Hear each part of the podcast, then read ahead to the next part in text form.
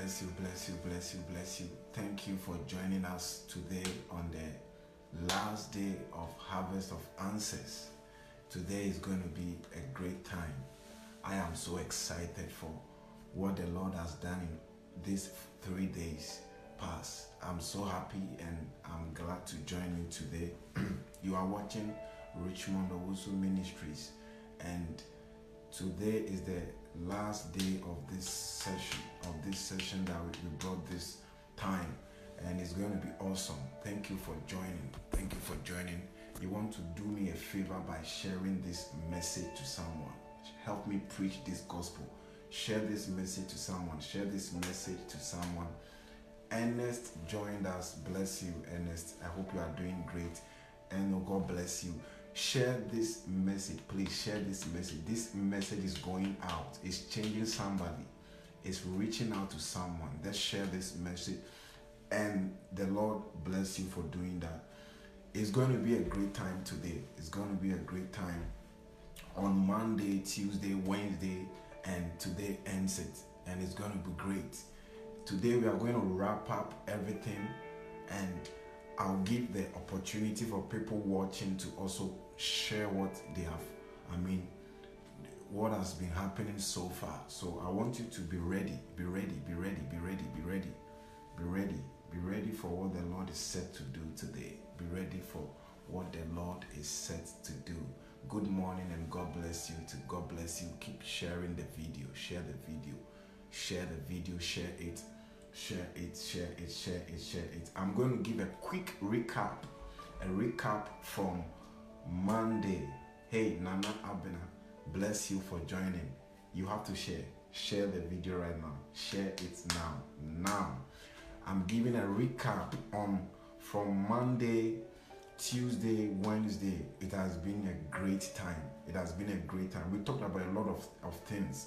And those of you who couldn't join, you have to go back, watch the video, and share it and receive from the inspiration of the Holy Spirit. I want you to share the video.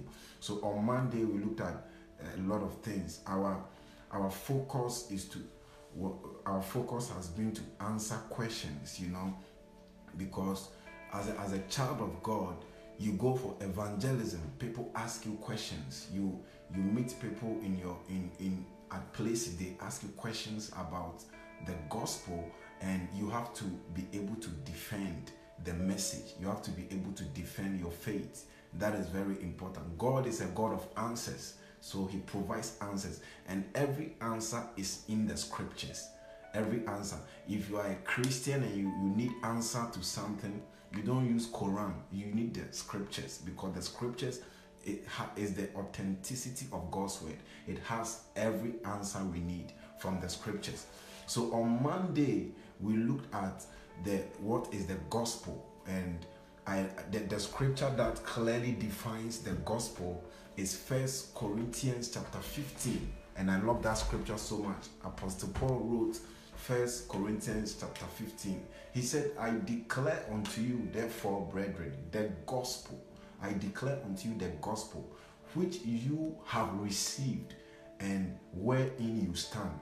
Which means that Paul was attesting to the Father when he preached the gospel to the people, they received the message and they stand in the message. Therefore, that even stands to reason that nobody can tell you that you are fallen because Paul said when they received the gospel, they stand, they, they stood, they were able to stand. So that is very important. Then he went on in verse 3, 1 Corinthians 15. He said, For I delivered first of all unto you that which I also received, how that Christ died according to the scriptures, and that he was buried according to the scriptures, and that on the third day he rose according to the scriptures. That is the gospel. That is the message we present to people. And when people believe the message, they are saved. And we, we also talked about the fact that salvation is not by works. The Bible says in Ephesians 2 8 that we are saved by grace through faith in Christ. So it is not any uh, salvation does not, I mean, involve any human contribution. It is 100% the work of God. Then somebody who asked, What about the Bible said, work out your salvation with fear and trembling? And we said that the salvation is already in you. So that scripture must be read in context. So we read the next verse, and the next verse said, For it is God who works in you. God works in you.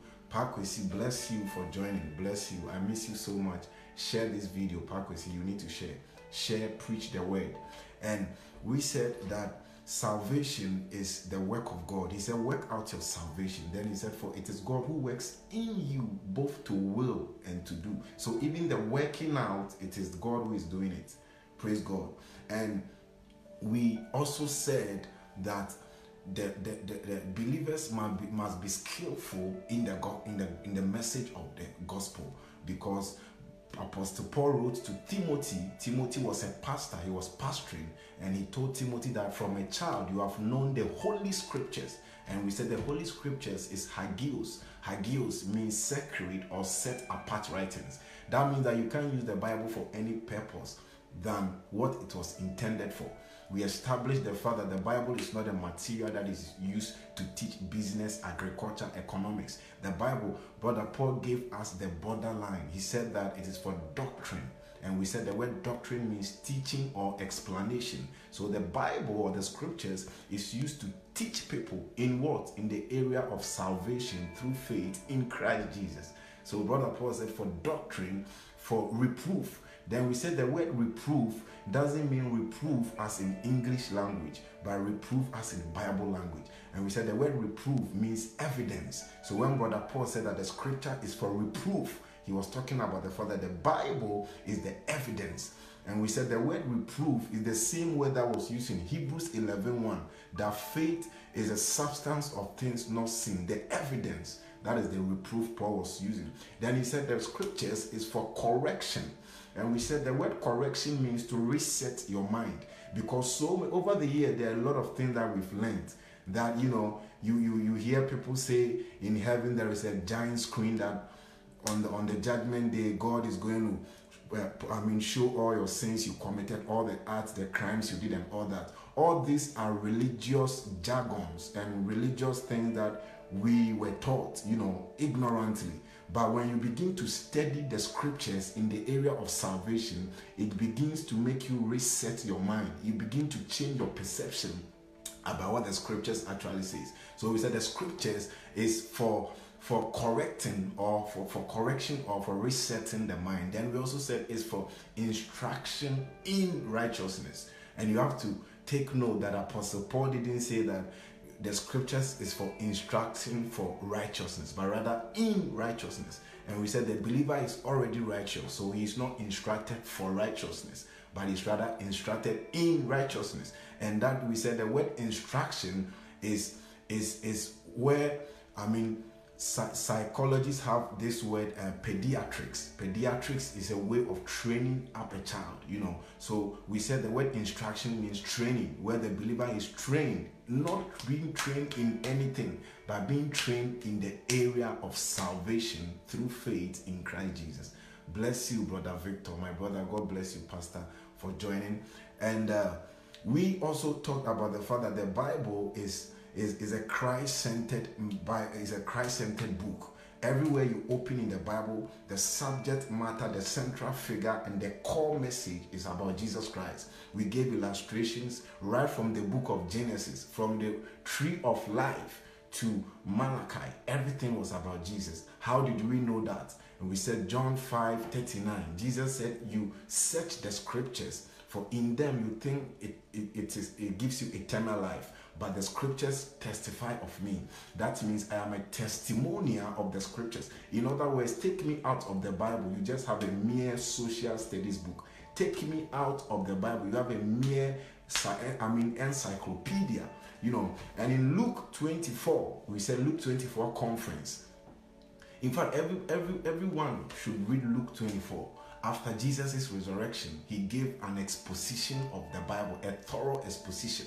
And we said, Luke 22 24, the Bible said, Jesus said unto the disciples, the two disciples, he called them fools and slow of heart to believe. And we said Jesus calling them fools wasn't an insult, but it was a description of their status because he expected them to know by now who he is because he is the message of the Bible. So they asked Jesus, Are you the only stranger in this land? Haven't you heard about a man Jesus? Now listen, they were talking to Jesus about Jesus, but they didn't know Jesus.